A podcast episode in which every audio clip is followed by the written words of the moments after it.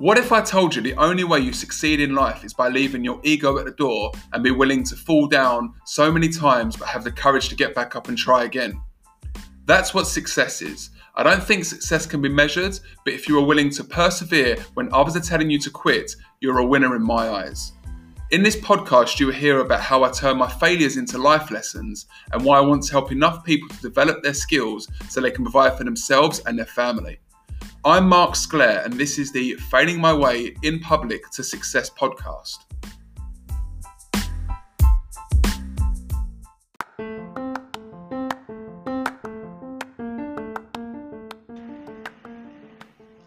Hi, everyone. Thanks for joining today's show. Before we get started, I have something I need to admit to you guys, and I hope you're going to take it the right way and not think bad of me. So, here goes. I took a few days off work. Is that okay? Is it settled in yet? You know, I know a lot of you are thinking, how can he take time off work? He can't be serious. He's a business owner. He doesn't mean that he's actually committing to everything he's doing. He's talking a load of BS to me. He's told me to work hard and now he's taking time off. Now, I hope I haven't dramatized that too much, but I also know that's how some of you feel when you hear someone's taking some time off. So, um, but I'll tell you now, it's helped me a lot. And the best thing you can do is be aware and admit when you need some time off. I'll tell you now, like sometimes when you feel like, oh, I can't smash through this wall, well, just remember the 10 walls that you smashed through before that to get to that 11th wall. That's what's the most important thing. We kind of forget what we've done in the past to get us to that stage. So if you need some time off, don't feel bad about it. Take some time off because the macro of this all is that those few days over the next 10, 15, 20, 30, 40 years are going to only help you. Yeah, if you look at the micro, then yes, taking a few days is going to be a bad thing because you're so focused on the here and now, which you should be. But in the bigger picture, the bigger scheme of things, if you're building something, those few days are going to help you because you're focused and get back to things the way you want to.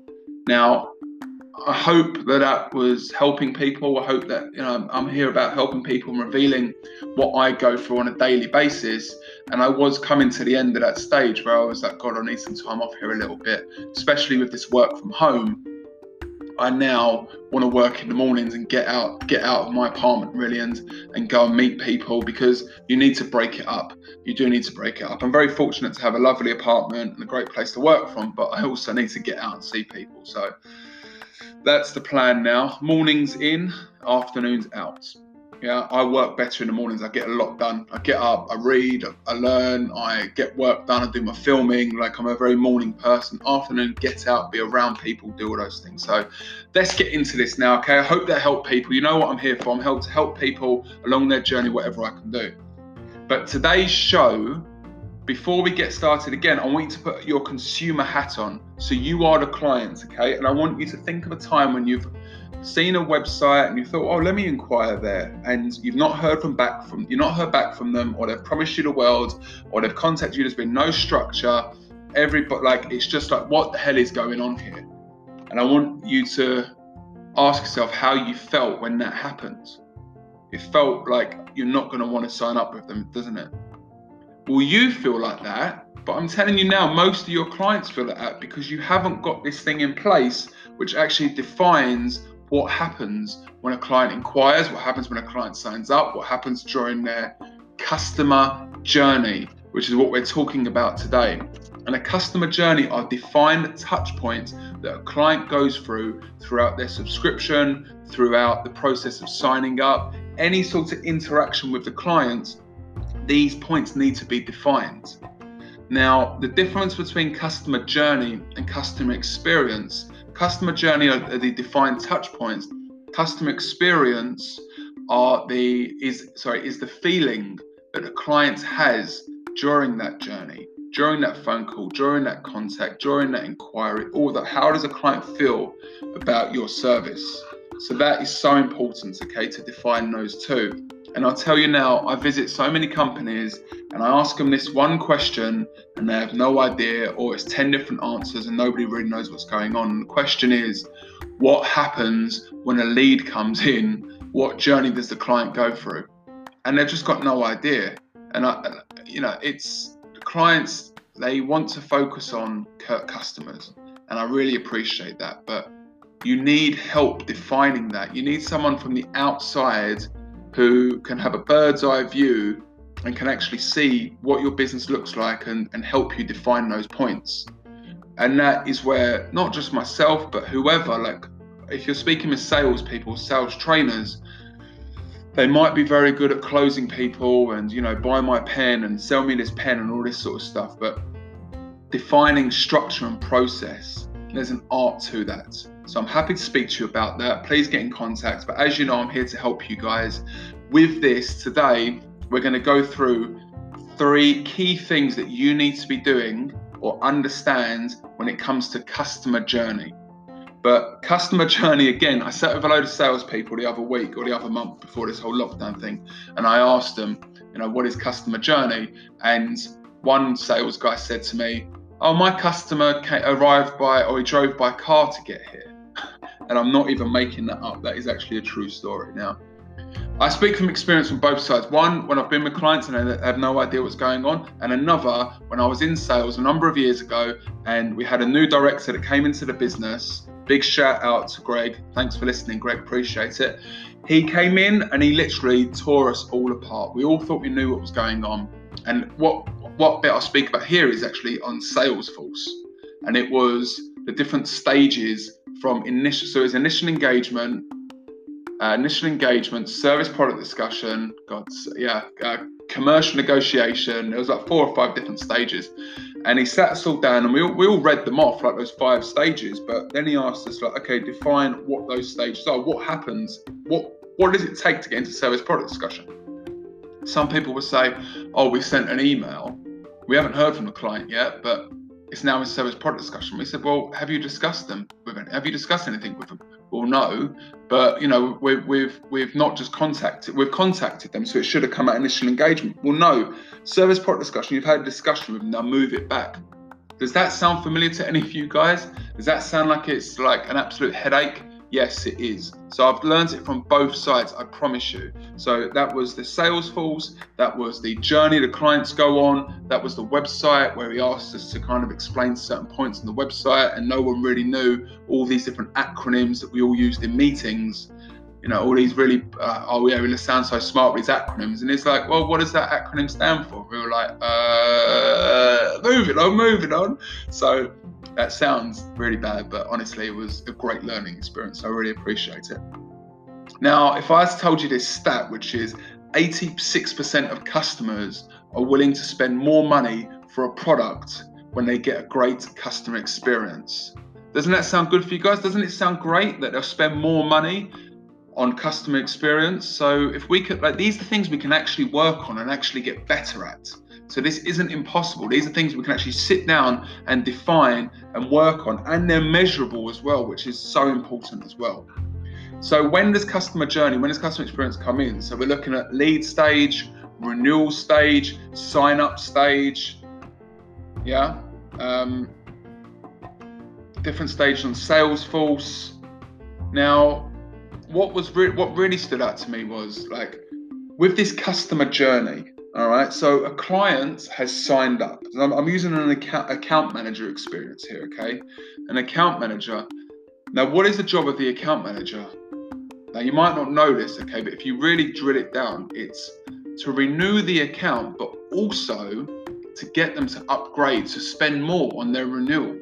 So, what is that? That is really the commercial side. That's what the client. That's what the. That is what the account manager should be focusing on getting them to renew, but also signing up with more money. Now, if I said that onboarding doesn't help, if I said that the training of the product doesn't help, and what I mean by doesn't help is that doesn't help the account manager get more money for the company or renew the accounts, you probably call me mad. But that is something that is very, very important, but they don't need to be doing it. So, what we did in that business was we brought in a customer success team which purely focused on onboarding and training and check in points. And we actually renewed so many more accounts because we contacted them, clients knew what was going on, and the salespeople, the account managers did less work but actually closed more business. Now, doesn't that sound so good for you guys? And what was great as well was was that you had customer support that came in, and that was their entry point. And from the six customer support people, three of them were able to get a promotion within the business because they proved themselves, and then they stepped up as an account manager. And just as a side note, I think this is so important. Like a person needs to earn his stripes when he comes into the business. So just sending them in straight as like a senior negotiator is no good. They need to go through these stages. And in property, for example, they do. You start as a, um, a rental agent. You learn the area. You learn what you need to do. And then you move into sales. Then you move into senior. And you move into management. So I think if you can get those steps defined, that would be great for the business as well. Really, really help people appreciate what they've got as well. And when people see internal promotions, people love that. It shows growth within the business, it shows investment within the business. So that's really, really good. Right. So with this customer journey, with going back to account managers, you probably think, well, once you define the stages, that's all you need to do. Well, no. Stages vary by how many years the account's been with you. So if there's a first year, so the client's just signed up, those touch points have to be different to when a client has been there four, five, six, seven years. It's just different. Now, I'm not saying like you shouldn't be focusing, like the first year you should be focusing on, but you should also be focused on the other one. It's just the experience is different. You're gonna, the journey is different, which you're gonna give them. So, as as I mentioned with customer success, like the onboarding, the training, the inquiries, that's what they should be doing. So let's get into these three points, which is going to help you guys. I've kind of touched on them a little bit here, but I want to kind of go over them. If you're looking to really work out how this customer journey works, you need to define who plays a role at certain points of the account or of the uh, new business, okay? And I don't just mean human interaction, I mean automated marketing interaction as well.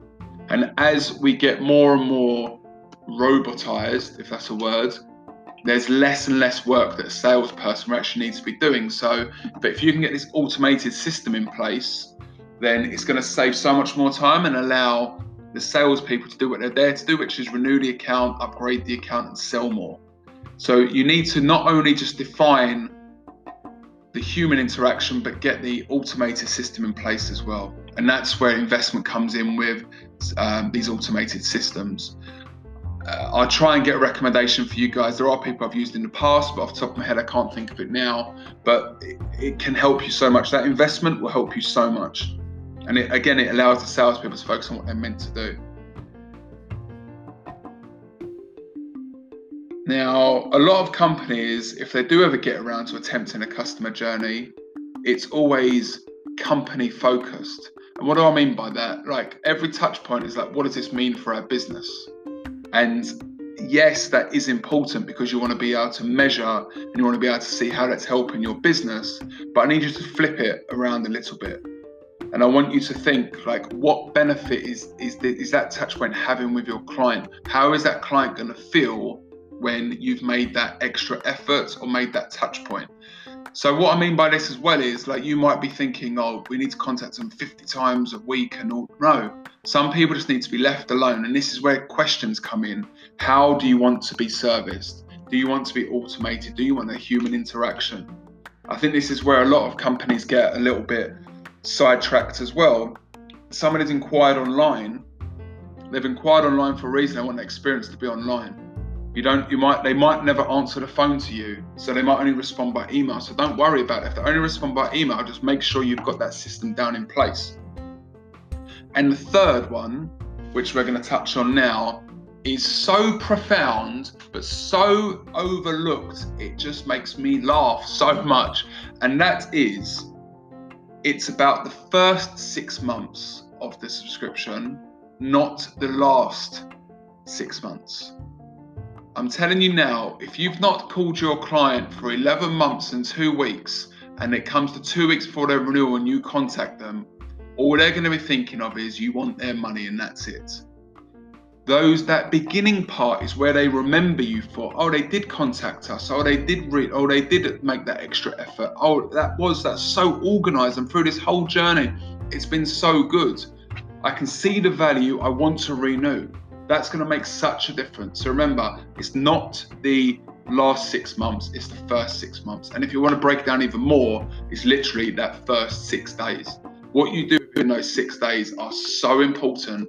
And if you've got that all defined, it's going to help your business so much. So remember, 86% of clients will spend more money on your product if the customer experience is very good. And if we go over these three points again, define who speaks to those people within your business. Is it customer success? Is it onboarding? Is it uh, the people which speak before the salesperson gets involved? Can't think of the name at the moment, but is it them? Like, break those people down within your business and define who they are. It's so important.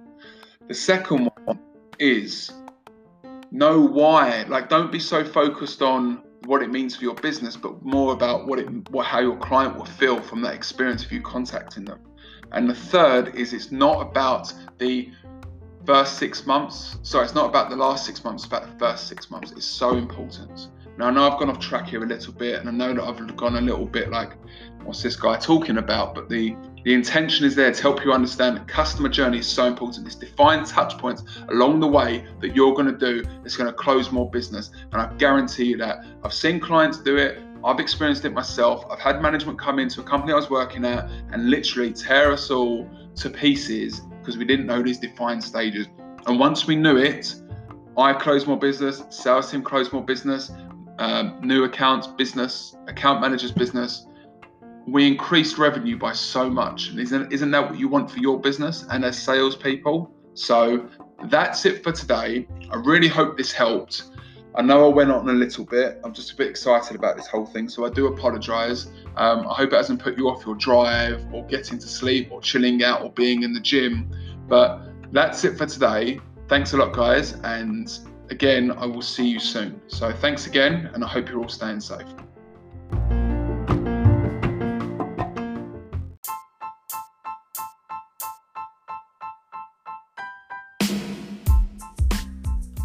I hope you enjoyed a day in the life of someone who is failing their way in public to success. On a daily basis, I look to put out content that helps and inspires others. I'm all about giving value to people. So if you'd like to see what else I have, please like, follow, and subscribe on Spotify, Apple Play, Insta, YouTube, and LinkedIn. If you search by the name Mark Sclair. Thanks again and have a great day.